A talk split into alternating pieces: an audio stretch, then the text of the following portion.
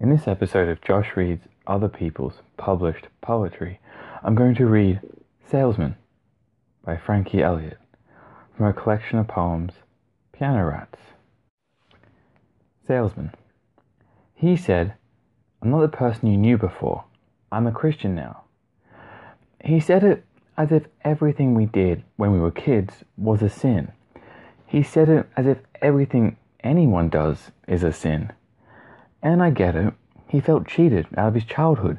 He was always so goddamn shy. Things happened to him that weren't supposed to happen to a child.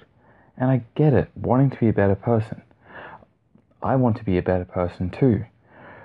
But being 16 and kissing in his garage, marred and tangled with insecurity, I felt like that was more sacred, more beautiful than any religion a used car salesman could teach us. Thank you. And on to the commentary for Salesman. I've slowly, with this podcast, making my way through all of Frankie Elliott's poetry.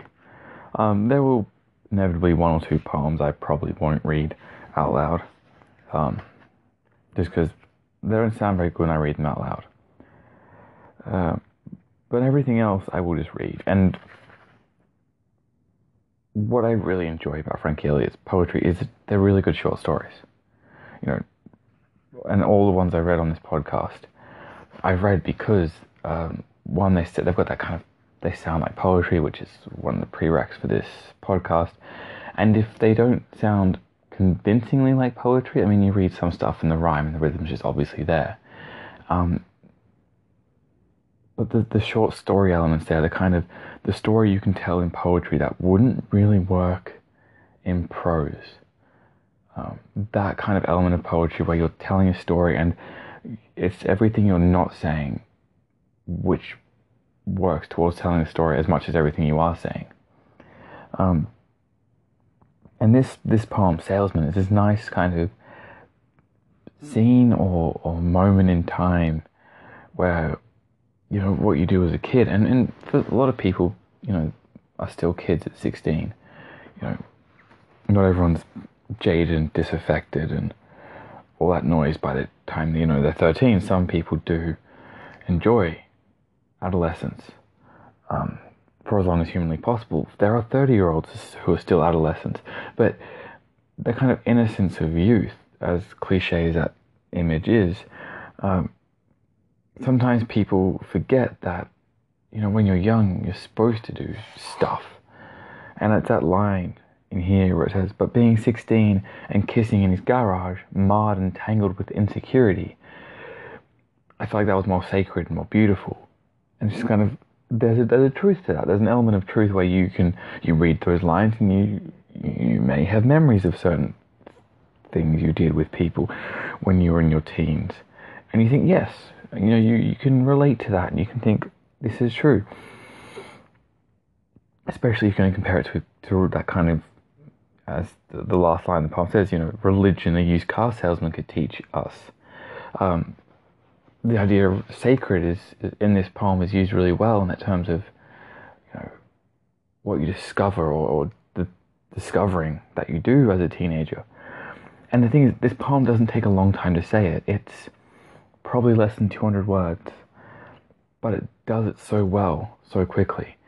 And that's what makes this poem and a lot of Frankie Elliott's poems so enjoyable to read and, and reread. Um, Piano Rats, uh, Stories of People Who Hate Love, even, excuse me, I get this book, um, the postcard book, which is called Kiss as many, many women as you can, which is a great book as well.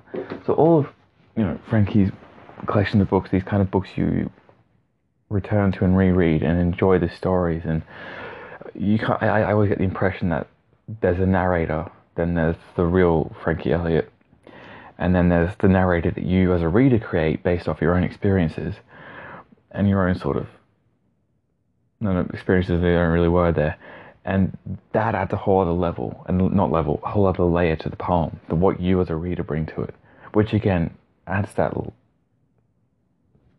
that ability, that or that that value these poems have of being rereadable um, and so entertaining on various different levels. I mean, some of these poems are very, very candid, and some are a little bit uncomfortable, and that's actually really good because that's life.